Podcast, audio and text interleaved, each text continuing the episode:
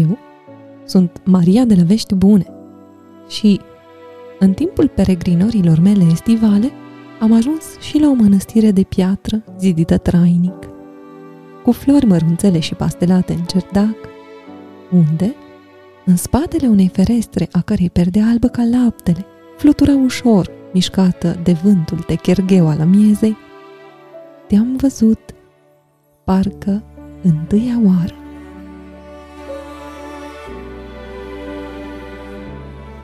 Tu ești Casiana.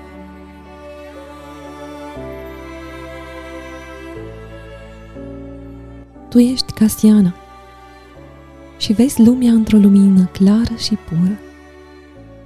Urechile și mintea sunt antrenate să discearnă melodia, iar degetele tale sunt deprinse să o transcrie curat.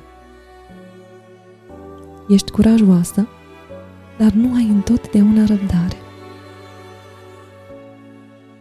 Acesta este momentul de tihnă, de pace din miezul unei zile călduroase, când maicile din mănăstire sunt ocupate cu îndeplinirea sarcinilor care nu necesită supraveghere din partea ta. Te-ai retras închiliați cu pergamentul, penița și cerneala. Înăuntru este o măsuță pe care nu se găsește nimic în afara lucrurilor pe care le aduci tu. Pe măsură ce scrii, buzele ți se mișcă ușor, iar respirația ți se modifică, dând glas la ceea ce pare a fi muzica pe care o auzi în singurătatea ți. E un cântec dificil, te adâncești mult în gânduri în timp ce scrii, iar gândurile sunt asemeni frunzelor care foșnesc, proiectându-și umbrele din copacul bătut de vânt pe iarba de dedesubt, pete de strălucire, pete de întuneric, care se succed cu repeziciune. Doamne, femeia ce căzuse în păcate multe, simțind dumnezeirea Ta, luând rânduială de mironosiță și tânguindu-se, a adus ție mir mai înainte de îngropare. Mireasma mirului se înalță de pe pagină, poate în fapt, poate în amintire. Îți e atât de cunoscută și ești atât de adâncită în cântecul tău, încât abia îi simți izul.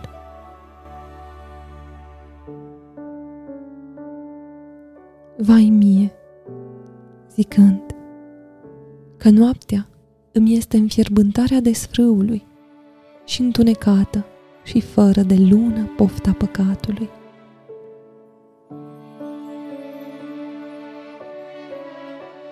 Mirosul se disipiază cât tu șovăiești asupra cuvintelor. Fața îmbujorată a femeii păcătoase prinde viață în mintea ta. Ochii ei injectați, genele prinse la oaltă din loc în loc de la atâta plâns, mișcarea agitată a mâinilor în încercarea de a-și da la o parte de pe față firele de păr răvășite și a șterge și roaiele de lacrimi. Știi cât de plină îi e inima. Închizi ochii pentru ea scrutând întunericul în care se poate regăsi. Slăbiciunea îi se pare intensă, precum o putere nestăpânită care va reuși să o zdrobească.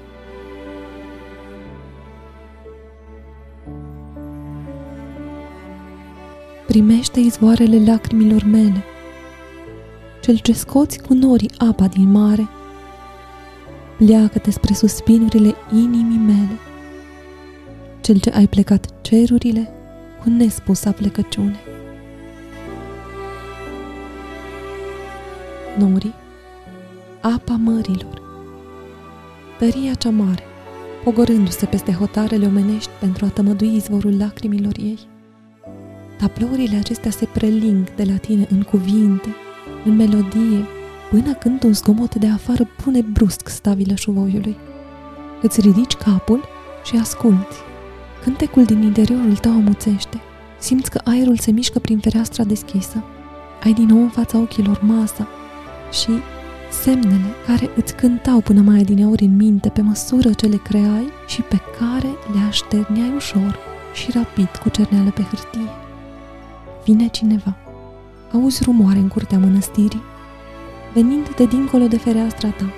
Nu sunt sunetele pe care le-ar produce măicuțele lucrând, nu e nici sunetul rugăciunii sau al clopotelor. Lumea a intrat prin porțile voastre. Tragea era adânc în piept. Știi cine e. Dai măsuța la o parte. Ai părăsit cu totul cântecul pe care îl compuneai.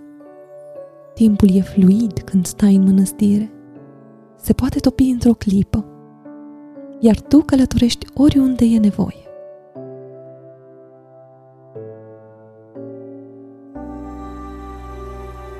Rasa-ți neagră și simplă se transformă în mătase viu colorată. Părul îți e prins cu parfum și panglici. Privirea ți-e luminoasă, dar atentă. Ești cea mai frumoasă domniță de la curtea imperială. Particip la ceremonia de alegere a miresei, fiind chemată de însăși împărăteasa văduvă. Tânărul împărat Teofil îți stă dinainte și știi că, pe câtă putere ai, pe atât ești de neputincioasă. Îți așezi mental trăsăturile feței ca să pară liniștită și nemișcată. Îi susții privirea, timp în care te rogi cu evlavie, în tăcere. Știi că are ceva aparte. Mai știi și că are multă putere. Fără îndoială, e neputincios în fața Domnului. Dar, în această încăpere, pe acest pământ, e puternic. Îl urmărești cum se oprește din loc în loc, cum înaintează apoi spre tine, cum cântărește mărul din aur pe care îl ține pe palma mâinii drepte.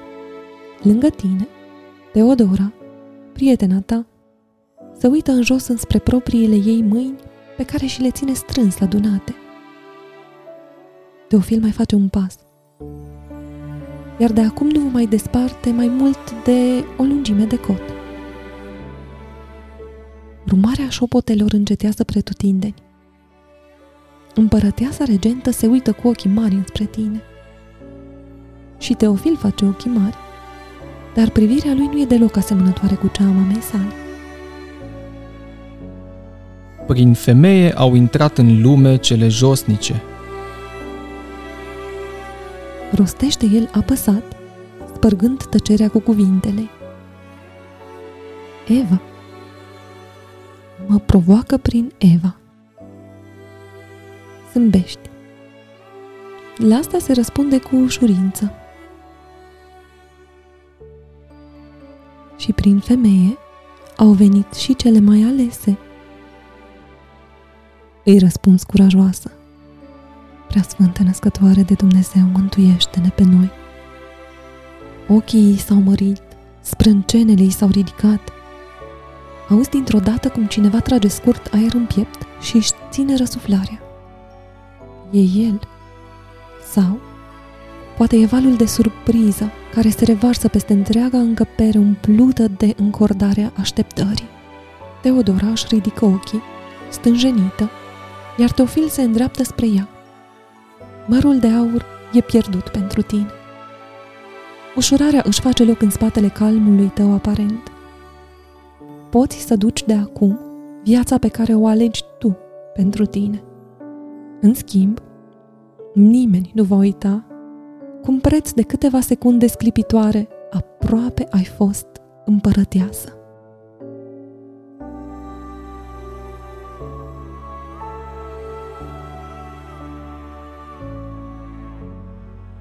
ai poposit în amintire doar câteva secunde, suspendată în nemișcarea timpului lângă cântecul tău pe jumătate terminat, în timp ce vocile lui Teofil și ale însuțitorilor lui se auzeau din ce în ce mai tare în dreptul ferestrei. Timpul este fluid. Atât de multe pot încăpea într-un timp atât de scurt. Înmoi repede penița în cerneală și începe un alt fragment al cântării înainte ca Teofil să te găsească.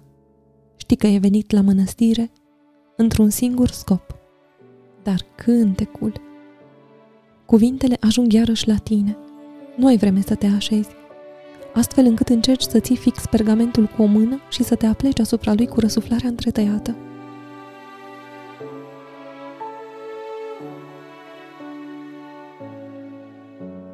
Ca să sărut preacuratele tale picioare și să le șterg pe ele iarăși cu părul capului meu.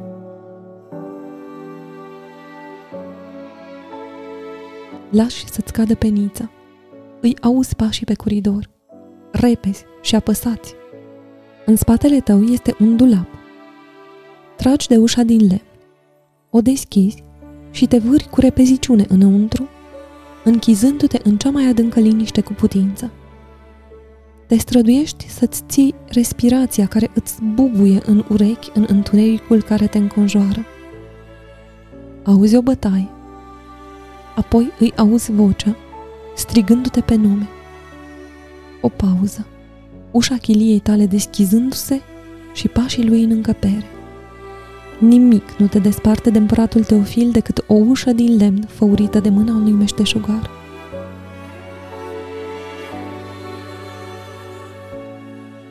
Casiana? Respira cu greutate. Poate că nu e obișnuit să se miște cu asemenea repejune pe coridoarele palatului său. Casiana? Îl auzi traversând cămăruța. Trebuie să fie în dreptul ferestrei sau lângă masă. Deci ai fost aici. Vocea îi e mai domoală acum, fiind împăcat cu gândul că poate vorbește singur. Auzi sunet de degete, atingând hârtia, al unei penițe care se rostogolește pe o laterală. Mă întreb, oare ce ai compus? Îți muști buza. Cântarea e neprețuită pentru tine, chiar și așa, pe jumătate terminată.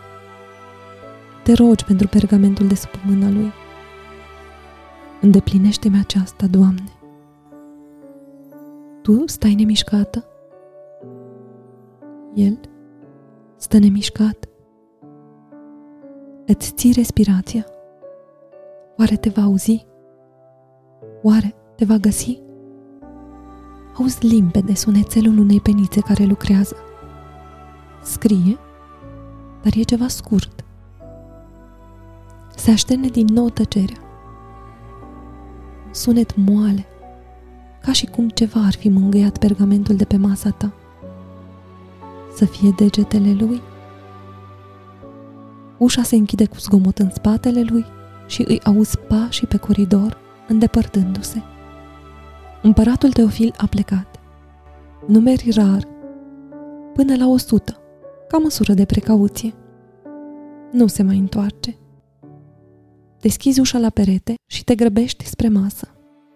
Privirea îți trece repede peste versurile pe care le-ai scris. Ca să sărut prea curatele tale picioare și să le șterg pe ele iarăși cu părul capului meu. Ce e asta?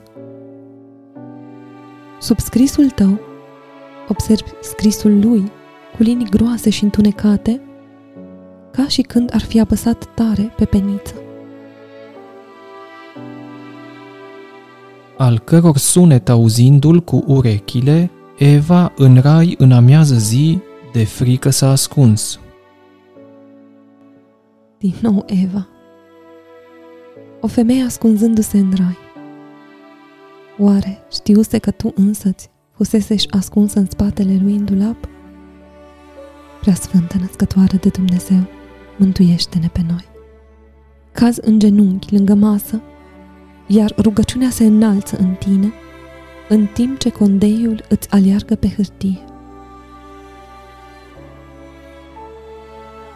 Cine va cerceta mulțimea păcatelor mele și adâncurile judecăților tale, mântuitorule de suflete, izbăvitorul meu, să nu mă treci cu vederea pe mine, roaba ta, cel ce ai nemăsurată milă.